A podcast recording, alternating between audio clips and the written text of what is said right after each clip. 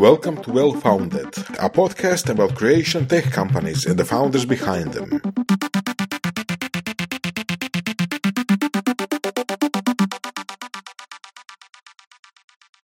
Good afternoon, good morning, uh, whenever uh, you are listening to this podcast. Uh, I'm Božidar Pavlović. Uh, this is Ivan Voras, and our guest today on our Well Founded podcast is uh, uh, a very good friend of mine and, and a great guy, all in all, Mr. Toomas Bergmann. Hello, Toomas. Hi guys, good morning, good afternoon, whatever the time is. Uh, Toomas is coming from Estonia, uh, but uh, the least of his time is is being spent in Estonia because he's all over the place. Uh, maybe just a few words about him. He's a, uh, I would say, a guardian angel of of Estonian uh, startup community. a very successful investor, a guy who is very much involved into what's going on, and we all know, I guess, that Estonia is like really a light for all of us, all of our startup communities, not only in Europe but worldwide, because they managed to create a, a two-digit number of unicorns. Um, Toomas was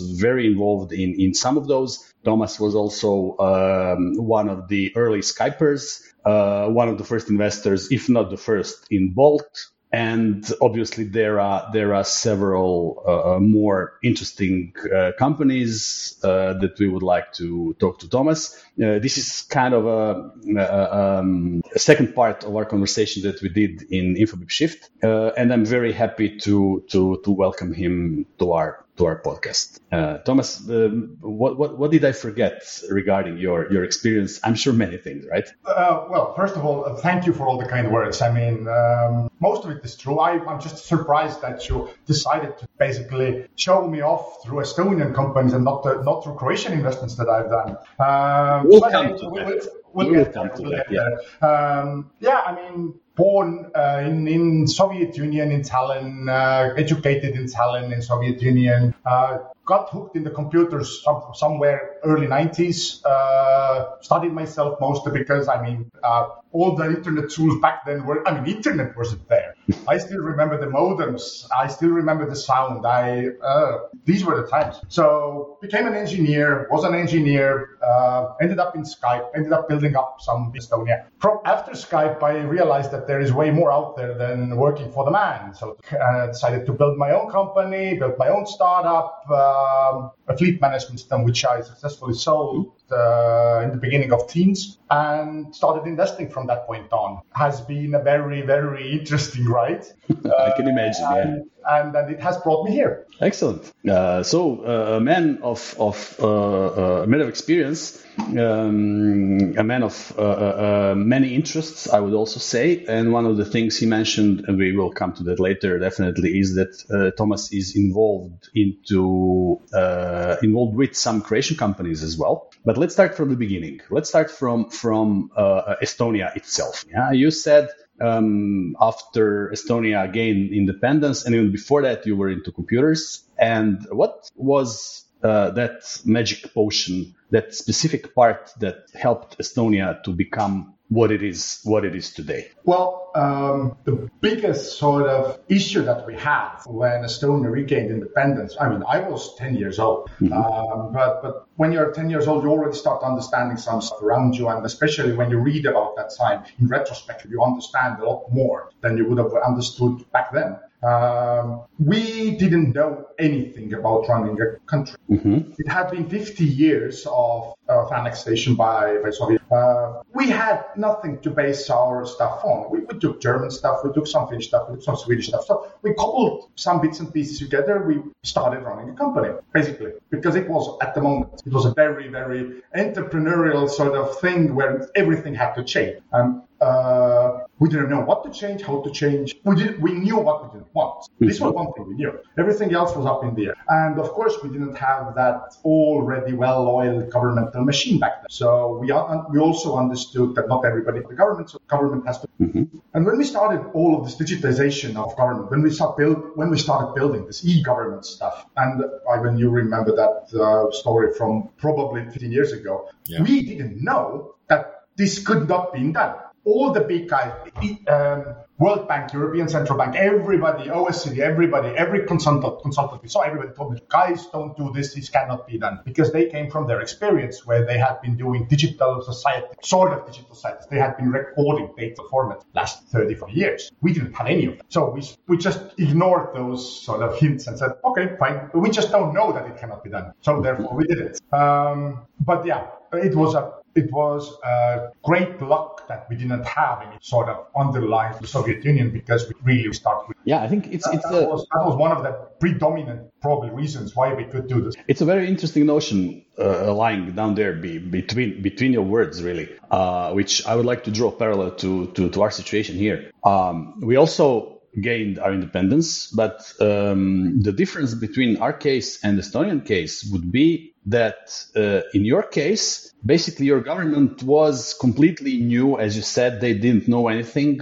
Uh, uh, um, while in our case, um, in in many many situations, people just turned their coats inside out and they started being they stopped being uh, you know socialists and communists and they started being nationalists, uh, which which yeah which was which was really nothing much changed really besides the flag. And and i think it's it, it was it was uh it was a huge huge mm, mm, mm, thing besides the war obviously that that was uh, holding us down i'm not uh, i hope that we will not need to edit this one even but uh, this is just my my, my uh, uh, understanding of the situation and of the differences because i would definitely try in this conversation with Toomas and with Ivan to to find uh, and and if possible copy some of the reasons that helped Estonia to to to, to become what it is today. I agree. I agree with you. Um, it needs to be said, and, and, it should be said. And I hope that we have finally are starting to progress beyond that phase. So um, yeah, let let's be creative and let's see what positive things can be done. Right. But Toomas, uh, there, wait, there is a there is a there is a story about all of this how it all began. There there is a legend. The first Estonian prime minister after we got independent, elect after the first election uh, was Mart Laar. He was very very pro patria sort of guy. Um, originally uh, learned as a historian, so he he knew about the world, and he had also read one book of Mr. Friedman. So mm-hmm. he sort of knew that, hey, there was this thing called open market out there, and then the rules of the market should apply. So um, we are coming out of Soviet Union, so why not do everything like this? Mm-hmm. Yeah. And he wasn't he wasn't about demolishing anything. He was just against socialism as such. Yeah. And he thought that open and free market would, would solve a lot of the problems. And it's his sort of fearlessness. I mean, obviously, it has it has its flaws.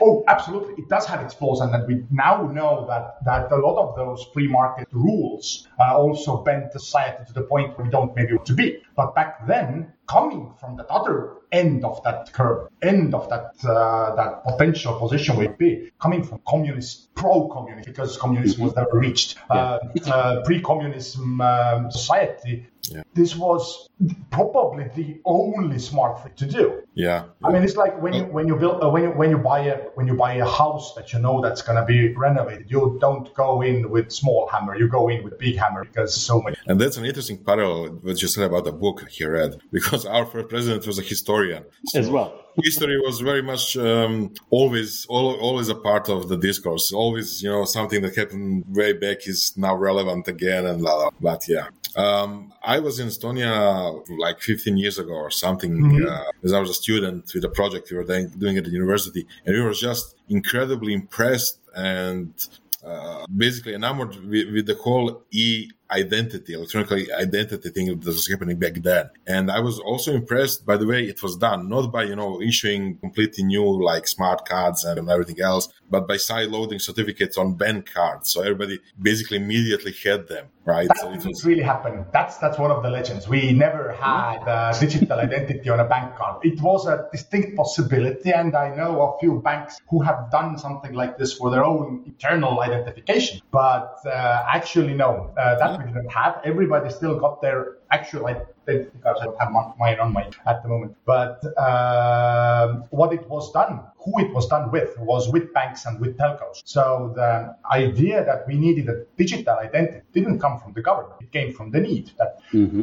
yeah. we sort of skipped checkpoint in Estonia, for example, for for uh, giving a lot of money from one guy to another, checks really never took off. They were there in the end of 90s at some point, but nobody rare, never really used. It. So we got to the digital sort of accounting really, really fast. We got I mean, I was 16 years old when I got my first Visa card. Uh, that was something that we grew up with. The whole half of the society has grown up. So we didn't have this problem that, that we need to digitally identify us. We knew that the bank transfer didn't have to be those written slips given to a teller somewhere, but it could be done online. Uh, we started, all of our banks started doing it in already on online format in the 90s, uh, where they had their own sort of dial-in programs for, for accountants to do their transactions faster and, and more reliably and get the, get mm-hmm. Um, mm-hmm. the balance sheets back and, and uh, records back. So all of that sort of started happening and it sort of boiled over to the civil world. So if,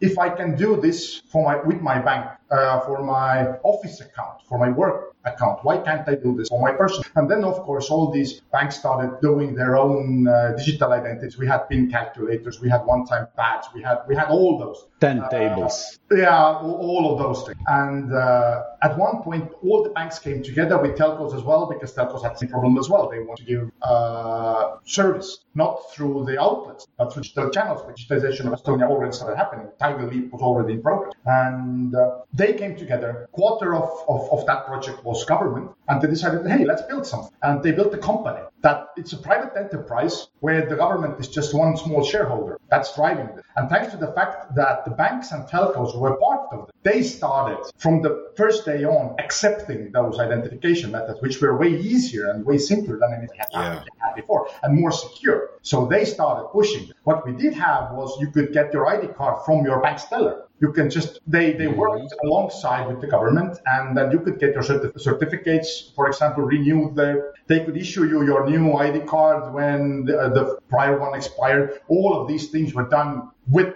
the banks because people weirdly enough back then trusted banks. I don't know if they do anymore, but back then they did. Uh, um, let's let's just uh, you know question another myth uh, or urban legend. Can you actually vote uh, electronically in Estonia? Yes. Ah, cool. I did that. Uh, I mean, last time my voting process took me about approximately a minute, and I did it in my cell phone. Brilliant. That's good to know. I hope that somebody from our government uh, is going to listen to that podcast. But... Um, there is a, there is all of these better things that we have in Estonia, uh, starting with all the databases that are very well tied to a personal mm-hmm. identity, mm-hmm. and then you know who owns what, who does where, which sort of legal uh, position somebody is in terms of government. Mm-hmm. Is uh, thanks to that idea that each and everyone, each and every Estonian person or, or a resident here has a personal code. That's just yeah. a basically social security number. Every yeah. government has something like that. But um, with that code, you also get basically a certificate given to that, which uh-huh. is your like digital identity. Okay. And without that underlying infrastructure, if you don't know who that person in a digital world actually represents, who is the physical body that's behind that specific bit of uh, digital data, which a certificate is. Uh, if you don't have that clearly audited and, and, and acknowledged, acknowledge that that is there, you cannot do any sort of voting, taxes, or anything else mm-hmm. because you will always have this. But is that guy the guy who he is claimed to be? Question out there. Um, this can never be reverted unless you have mathematically proven formula for that, yeah. mm-hmm. which, which certificates and then CAs uh, provide. I mean, we have to be we have to be frank here and and uh, honest and say that uh, actually Croatia has um, pretty well uh, established uh, e-citizen e-citizen service because we could do something like I think 200 different uh, uh, uh functionalities uh, online in dealing with the government. the problem is that I imagine this this system is um, I guess more expensive than it used to than it should have been. That's the first thing, and the second thing is that the user interface is horrible. Uh, but okay, I, I, think we're getting there, and I'm looking forward to some major redesigns and, and introducing of, of um, more services to it. And obviously, we need to um, educate uh, our citizens to, to start using them. But there was That's something else that Yeah, there was something else that caught my caught my attention, Toomas, and, and you know it's it's kind of a second lesson. Uh, we briefly touched it in in in, in Zadar. Uh, first lesson that you shared with us is that you started the the, the, the nation or the, the the country basically uh, greenfield, and we started uh, from the brownfield, so to speak pun intended. Uh, but this this second lesson that you you said you mentioned uh, is that the banks work together uh, together with the telco. And I I recall very vividly that you said in Zadar we cannot afford. There's 1.4 million of us. We cannot afford to be not to be together in in those things. 1.3 million first of all and yes uh, i mean there's just so many so many people that can do those things and uh, smartest of the people were back then hired by the guys who the most which mm-hmm. were the banks which were the telcos which were usually swedish or foreign owned uh, mm-hmm. uh, so they could afford to to uh, pay their higher end specialists more money um, so the, the, expertise was needed from all parts, parties, and and banks were there because they needed to. They, they already had PCI DSS. They already had banking regulations that that demand know, identity and the data that behind that. Uh, they were the foremost drivers, security, because that's where the money was. Mm-hmm, mm-hmm. And that makes sense, absolutely. You, you, had to work together, and, and so basically the argument was, if the banks can trust it, why wouldn't the government? Exactly. Yeah. Uh.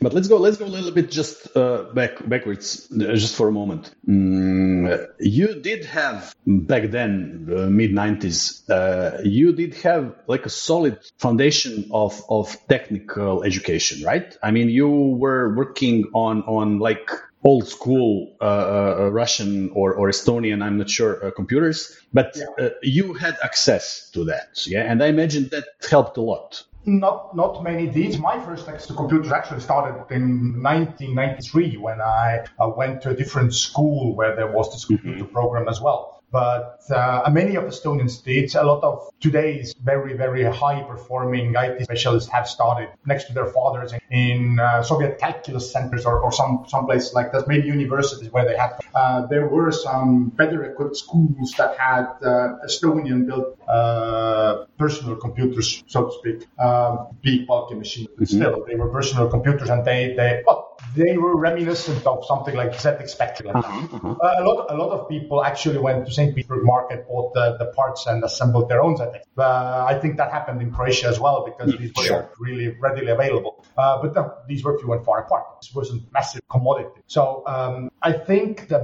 bigger um, sort of approach to technology and, and IT technology started in the in the late 90s when it already started to become more uh, accessible to everybody. There were more computers Estonia. These weren't uh, those uh, fancy machines that people had seen in, in, as I said, those calculus centers or, or uh, universities, that these could actually be used for something at home, whether it be for gaming, whether it for writing a next article, whether it be for, for even surfing the very, very primordial web. Yeah, using text browsers and stuff. Well, um, in 95, Windows 9.5 came out, so not really a text browsers anymore. Uh, this was the time for GeoSet. This was time where uh, prop, uh, the, the Netscape. search engine wars were still, yeah, Netscape was still the browser war was, was between uh, Internet Explorer and Netscape. Uh, uh, you could get different results whether you were searching on Lycos, Yahoo, Alta Vista, mm-hmm. um, whatever there was. There were a multitude of search engines. Now we have basically DuckDuckGo and, and Google. Yeah. So that was, as I said, primordial web.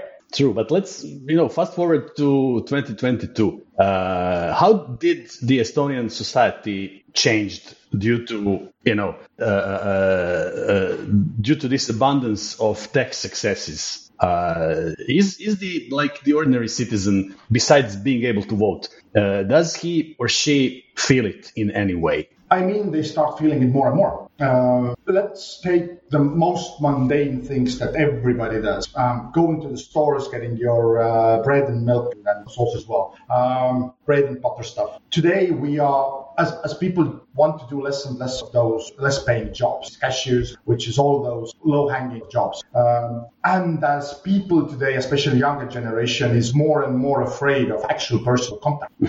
uh, the society is moving towards self everything. We, we've heard about stores about of Amazon. Uh, every massive chain, bigger groceries chain in Estonia has their self-service. Mm-hmm. So you don't have to actually talk to anybody while going to store. But that already requires you to, to use a scanner, to use a tablet somewhere, to pay by card. These sort of things have become my 75 year old mother pays by card mm-hmm. and send SM, and sends SMS. Um, she can do Skype calls. She can uh, take a look at her email. Uh, she can browse the web and and, and uh, read the news. This is the sort of thing that has happened. Any, uh, are there more kids willing to go to STEM uh, field because of because of you know Skype success, Bolt success, Wise success, whatever? Uh, weirdly enough, they don't see this as a need for STEM education. they need that computers are well part of them growing up and if you ask from a late teenage nowadays, they don't want to do STEM because that requires math and physics and thinking. Uh, they want to become a podcaster. Sorry, Ivan. Um, uh, they want to become um, an influencer. They, they, they, they would rather become a, reality TV celebrity because these things seem to be popular. These are the things that they see out there. These are the professions or, or lifestyles that are being basically shoved down their throats by TikToks, Facebooks, uh, Instagrams, Googles, you name it. Okay, so not not much uh, of a different situation compared with mm, you know any other. I imagine any other country in the EU, let alone US. We have massive lack of engineers. I mean, ah. this is this is uh, this is. I mean, I was just listening to the Eva Peterson's uh, talk prior to this today, and uh, this is probably something that every nation is dealing with. This is why we have those uh, startup visas. That's that's why we will hopefully have uh, scale up. We need to bring in people. I mean, even if out of those 1.3 million that we have, 10% every year, and that is a very, very high number. For but that is very high. Uh, 10% would go to STEM education and actually finish this. We would still be in a serious lack considering how our tech venue is developing, how our tech businesses are developing. And, and indeed, if, if any of those Estonian unicorns wants to build a 5,000 people headquarters in Tallinn or in Tartu or in any of Estonian city, they wouldn't have the, they wouldn't have the expertise. And especially if you talk about the high end people, people who have done this in the world, these have to be all shipped in. We just don't have that many of them. The same is happening in Croatia. There are ambitious startups here, and uh, I've heard many times the story that they simply cannot find people who have the knowledge to bring this to bring the product uh, globally, right? Yeah. So uh, there very there's very few people who have actually participated in launching or you know developing a product for uh, a customer base of a billion. Yeah. A billion yeah. people. Yeah. Well, now thanks to Skype success, thanks to the Wise success, we have more and more of those. Uh, with every this sort of success we generate maybe a hundred, hundred in Estonia. But I imagine uh, bigger, I mean, or, bigger or smaller parts to play in this, and, and that they get this knowledge, they get immersed in this, and therefore, even if they don't maybe understand all the moving bits and pieces uh, because they are not part of each and every side or aspect of the deal or, or, or, that process, they still get the vibe, they still get the understanding of the biggest problems and issues, and they can yeah, anticipate yeah. already more and more and more what's going to happen. There's even even if they they are standing by and watching it happen, they learn something, right? Yeah, yeah, absolutely. But I imagine, I imagine uh, knowing the, the, the the lack of engineers, uh, that's uh, uh, uh obviously very very uh, common in all our nations. But you know,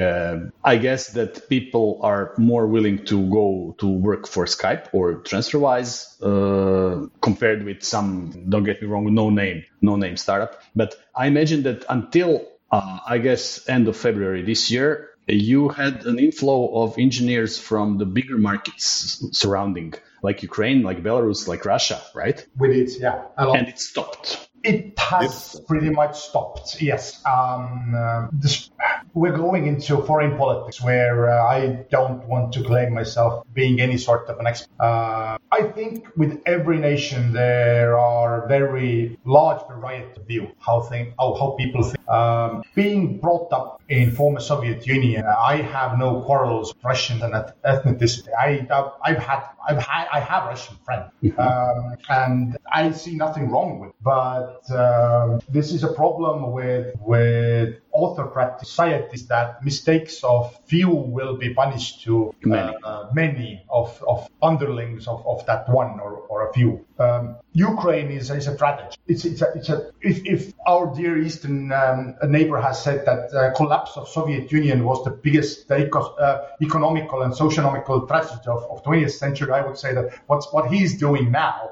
is, is, is even bigger. I agree. But hey, that's yet again my view, my, my point of view, and, and I'm not trying to um, if I may, just just just a small question about this topic. Uh, again, as you said, no one here is an expert in foreign politics, but I would imagine that maybe you know, and this is you know a bad reason to do it, but uh, that because of this conflict, that many people would move to other countries, including Estonia, from these affected areas. Uh, they are. Uh, um, and in mass, actually, they are in mass. Actually, I know of uh, companies who, when the war started, e- evacuated their people from Ukraine to Estonia because they didn't yeah. want to lose those very hard work, good colleagues. Um, people have migrated people from, from Belarus to Estonia. I, I, I heard cases of, of, Russians doing the same oh, yeah. back when it was still possible. Back when it was possible. Um, this is uh, this is all fair and fine, but we have to still understand that we are a nation of a million, which means our capability of ingest, of assimilate that sort of amount of people is limited, severely limited. And we are still assimilating the, the leftovers from Soviet Union, the, the Russian ethnicities that got left behind, that didn't want to go back to Russia when Estonia regained independence. Um, we are still dealing with that issue as well. And it's so relatively, relatively big percent, right? Yeah. So adding a night and another migrant issue to that pot, I understand how it's destabilizing the country a bit. Um, in, a, in, a, human sort of approach, of course, we want to help all of them as, as Western countries helped Estonians. Second World War broke a lot of us uh, escaped to Sweden, to, to Germany, to Canada, to United States, to Great Britain. We have to honor that sort of depth. Mm-hmm. But um, yeah, there's a limit to that. I mean, all of these countries are way Yeah. yeah. This this led us this led us to basically the, the next topic, which I wanted to to touch upon the war on Estonian borders and and consequences, especially in the tech community and fears, obviously. And we just briefly mentioned it. Uh, uh, uh, there is a limited potential of Estonia to to to uh, attract uh, uh, engineers from from abroad, unfortunately. but did you see any significant changes because of the war on the border, literally? uh, in in in uh, defense uh, tech sphere in Estonia? Um, not only in Estonia. I mean, uh, one of the biggest shifts in in understanding of the world that has happened after 24th of February is that a year ago, when you approached a VC with your defense startup, they said that we will not do defense. Our LPs don't allow us to do defense. And the European Investment Bank has in their contracts very, very strictly that they shall not do defense. Um, since 24th of February, this has miraculously changed. Uh, defense, weirdly enough, became palatable again for many of them. Uh, biggest issue there may be that as they haven't cultivated that uh, deal flow for them. A lot of the investment money that wants to invest in defense doesn't have the deal flow, so they don't have this variety of offers where they can pick and choose from. And uh, the odd bird that ends up on their table, they don't want, they don't know how to value this. They don't have any comparative data. They, they just they want to, but they don't know how to handle it. And this is something that's going to happen, I think, for last at least half a year to a year still. Uh, if you have a defense company that's looking for money now, I think you're in a good you're in a good place. I think this is some place where money will be flowing in the foreseeable time, few years to come. Um, if you see all those massive national defense expenditure, I mean, um, there is only so many tanks that Rheinmetall can uh, mm-hmm. build for 200 billion. 200 billion and building a tank is an ex- is a lengthy process. So mm-hmm. so there will be a trickle down economics to to startups, to new technologies, to, to whatever they see as defense related. Everything drone has exploded, literally exploded. Yeah. Um, so yeah, massive, massive changes on the on the market on the defense on the defense side. Massive. Um, what what did bring you coming back to to more you know parallels? Uh, what bring you in contact with the Croatian tech scene? Okay, just give us a uh, give us a few few few words. Uh, who is the guy? I know, but for our for our listeners. Okay, Taavet Hinrikus was the first employee of Skype um, a classmate of mine in uni. Uh, we worked together in Skype. Uh, and at one point, when I had exited uh, my, my first startup and, and I already had involved, uh, he approached me and said, Hey, I have this interesting Croatian startup who I met in Paris and I invested in them. Uh, so do you want to look at it from a one engineer to another? Does it make it? And uh, I ended me and my two friends whom we run the, the family office together, whom with I started the company company together and whom with I, I built the startup together. We, we looked at it, we liked what I what we saw, and we decided to invest in that small, uh, originally Osijek based, now uh, predominantly Zagreb, Zagreb what uh, Gideon. Now, now I think they've relabeled themselves Gideon. Yeah. Uh, but yeah, so I ended up uh, being an early investor in Gideon, just just because David told me that it seems like a good idea. No, absolutely. Yeah. Cool so what, what, what, do you think? What do you think in general after after you see you've seen lots of uh, different uh, startups in Croatia, being a guest of Infobip, knowing some other people from here? Uh, what do you say? What's what's the future of of, of this industry we called our tech the, the, the, industry us being predominantly a touristic country. We just uh, recently started to realize that there is obviously some value to in, in, in tech not only in tourism sun and sea uh, what's what's what's your idea? What what do you think? What's the future of tech?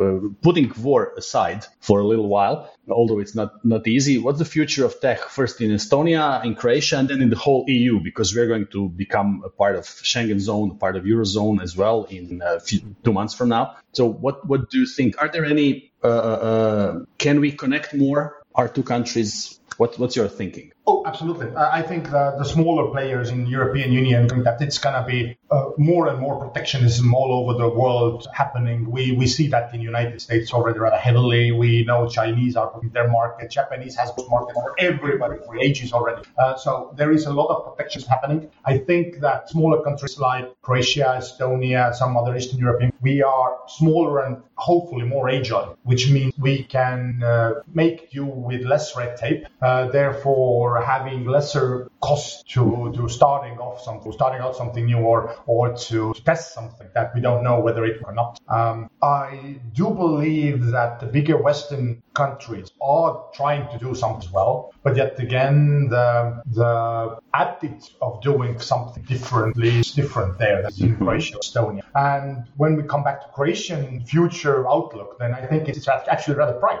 It's really rather bright. Uh, I met with a, a lot of very very, bright engineers, very bright finders. Um, there was, there has been a, a bunch of different techs coming uh, through my table. Uh, I've invested in, in, some of them, not of course into all of them. Um, maybe I will listen in more, who knows? But the, the, biggest issue with Croatia that I saw, and then Božidar, we, we touched point on this in, uh, in Zadar as well, is that it, it, sometimes takes takes an Estonian to bring two Croatian companies together. Yeah, correct. Uh, which is something that, that we in Estonia in startup community are extremely proud. I mean, as we are so few, we pretty much everybody knows everybody. And even if, for example, we have an investor that doesn't really suit us, but we see that there's another startup who might benefit from them, we divert them there. It's not that I have mine investors and you have your investors. Every, everybody and everything being shared. The intros are being made. Um, there's a lot of uh, sort of cross pollination, mm-hmm. yeah. which is which is a good thing. And um, when we when we talk about younger people, then then you priorly mentioned that they want to go to work for Wise and Skypes. No, not at all. I mean, younger people are maybe even more anxious to take risks no, in terms of getting getting options and and uh, starting off at, at lower salaries. And after seeing that what, what it can do to early Skypers, early Wisers, early uh, Skeletoners, early, whoever is in there early enough and gets their option, they they see how it can maybe bring in, bring in the lottery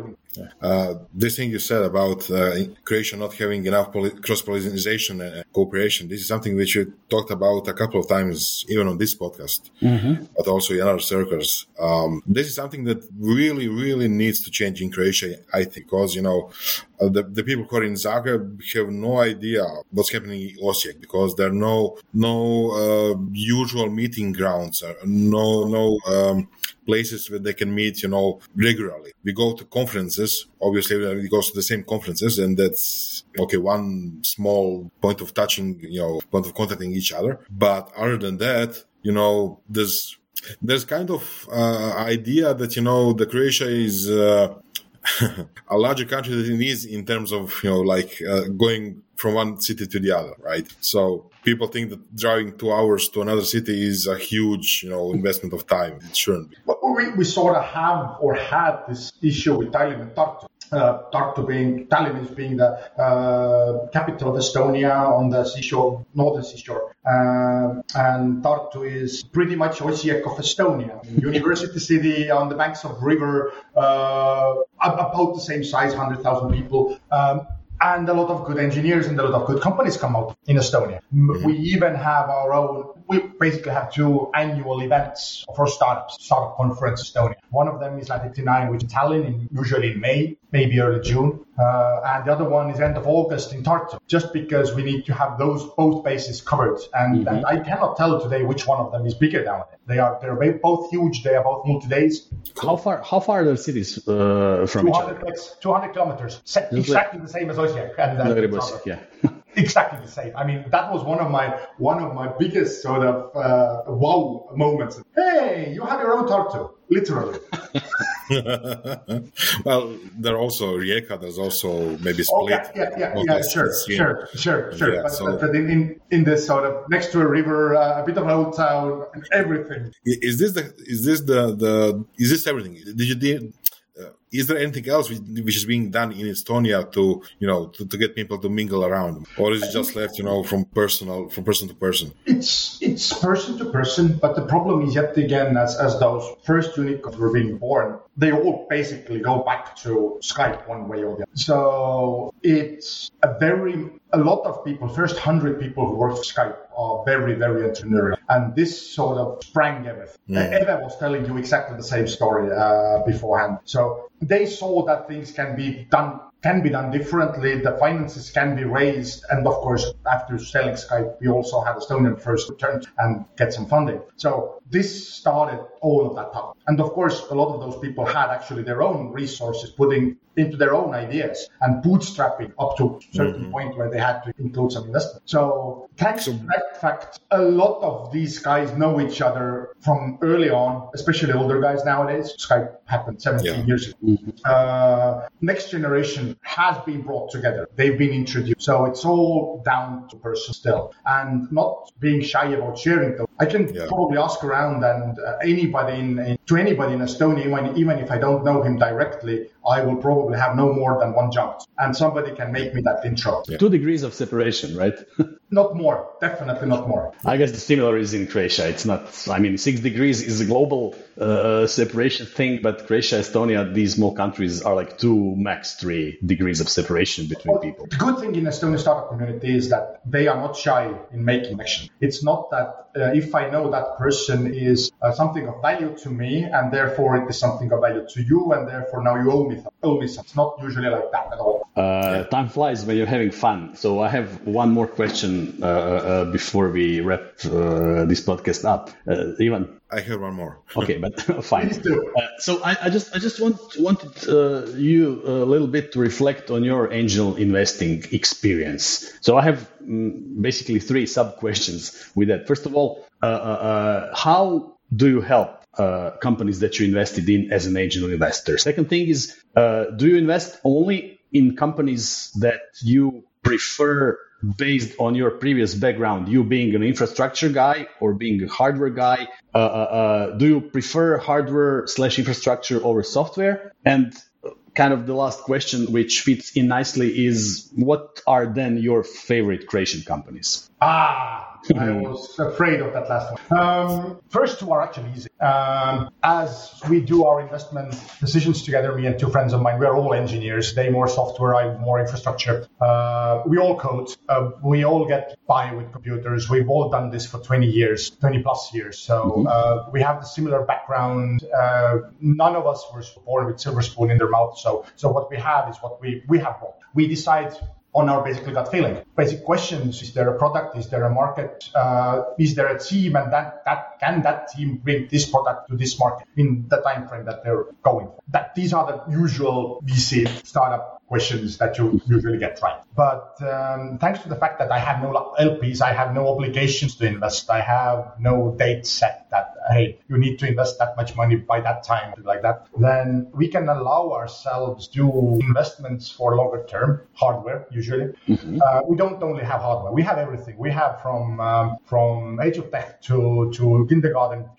children to to uh, accounting firms and insurance. We have everything in our portfolio. Mm-hmm. But yeah, lately we have been more hardware related because we all understand that the physical world has to be actuated as well. Mm-hmm. And uh, as much code as you write, your code has to run on something, move something, do something. And weirdly enough, uh, digital beer doesn't really taste the same.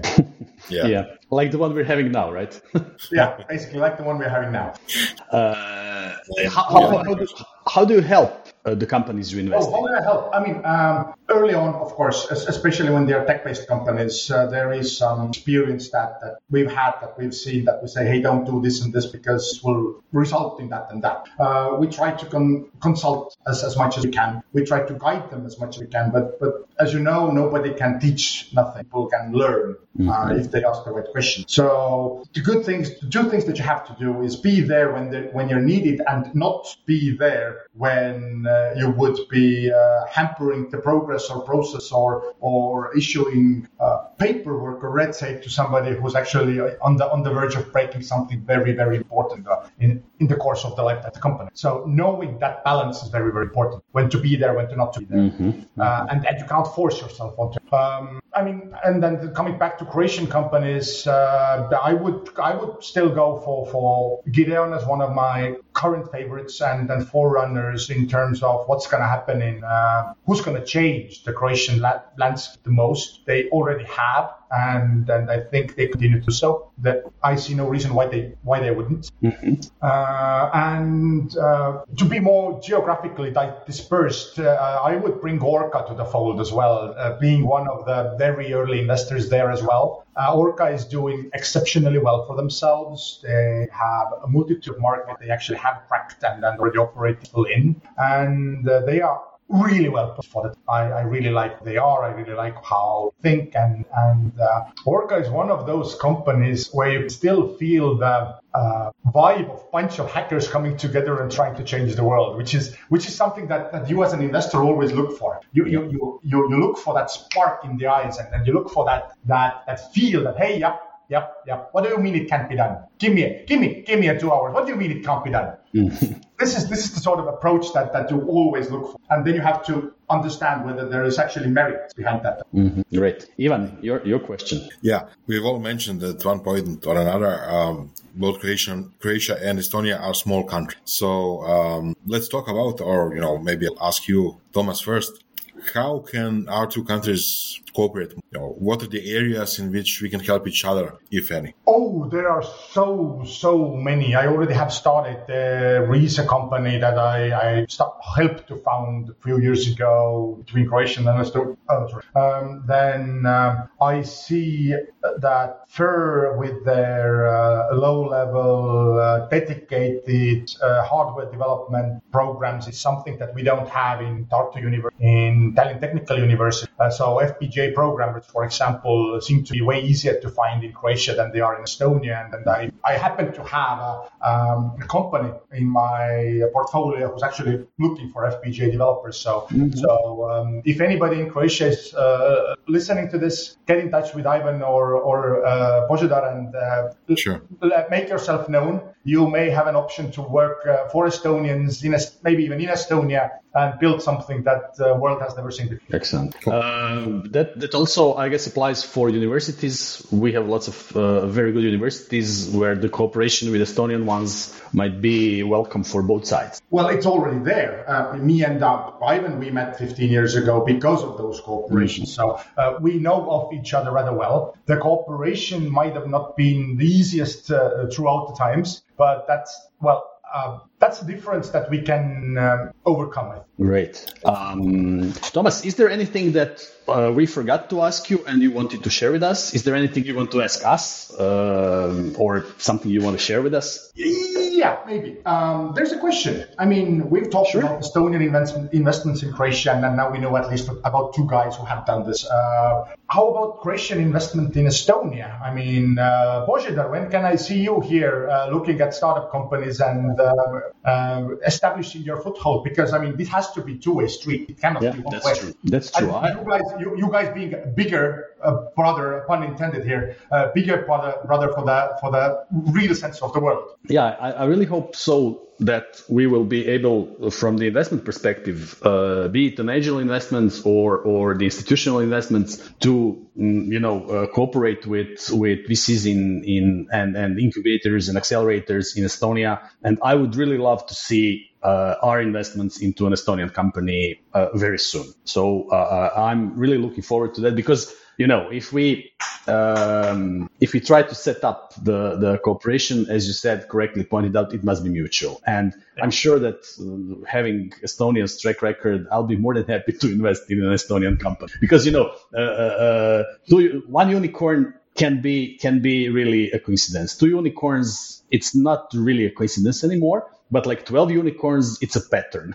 so from that perspective mm, i think it's it's it's very very uh, obvious way for uh, venture capital, institutional investors, angel investors from Croatia to start looking at Estonia. And there are some nice conferences in Tartu and in, in, in Tallinn, as you mentioned. So I hope that we will we will drink our uh, physical beer rather than this virtual one very soon. Uh, if not later than uh, than May next year, I hope. I hope so as well. Cool. Uh, thank you both. Thank you both for coming to this podcast. And I think many people from Croatia, including the startup scene and outside the startup scene, will learn a lot of this conversation.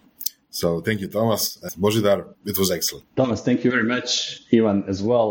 Pleasure talking to you guys. Thank you for having me. It was fun. It was really, really nice hour. So uh, thanks, guys. Thank you. Thanks.